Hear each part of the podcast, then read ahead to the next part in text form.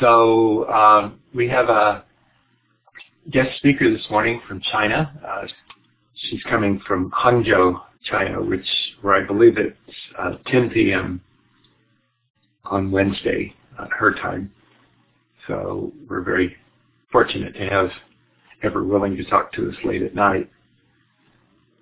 Okay, well let, let me let me uh, uh, just introduce Professor Li. This is Yan Li, who's an associate professor at uh, Zhejiang University. This is in uh, beautiful city of Hangzhou, and uh, she's one of the smartest researchers I know, uh, not only because she's done interesting uh, research, as you saw in her the papers she shared with us, but um, she's also managed to do research in Hangzhou and, and Florence, Italy, which are two of the most beautiful cities in the world. So I think she's very uh, smart for doing that. Um, and uh, anyway, I met um, Yan Li a couple of years ago, uh, and I was fortunate to visit Hangzhou and was very impressed with the um, research she was doing at that time.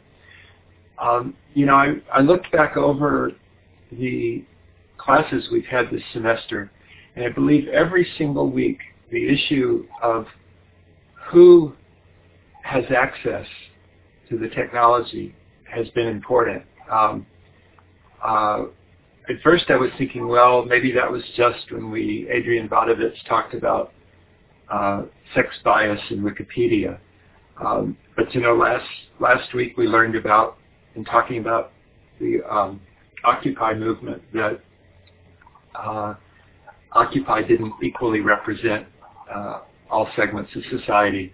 Um, uh, when we talked about Uzbekistan, we talked about how people in Uzbekistan don't have um, access, but the dissidents outside do. Um, anyway, all up and down the line, the different regions we've looked at, the different issues, there's always been this underlying theme about um, digital divide. Uh, that is, who who who gets to use these technologies, who's able to use them effectively, uh, whose voice do we get to hear? And this week, uh, Professor Li is going to help us by directly focusing on the digital divide uh, issue. Uh, so rather than being just a, a background theme, we're going to bring it into the foreground. And I think it'll be very valuable to try to help us tie together uh, a lot of the discussion we've been having this semester. I also think you'll find uh, quite interesting that that some of the ways that the digital access gets divided up in China are quite different from the way it is, uh, say, in the United States. And uh, I find that uh, interesting. I think anywhere you look in the world, you probably find that rich people have better access than poor people, but when you go one step further, you find that there are uh, interesting ways that the, um, uh, some people have better access uh, than others.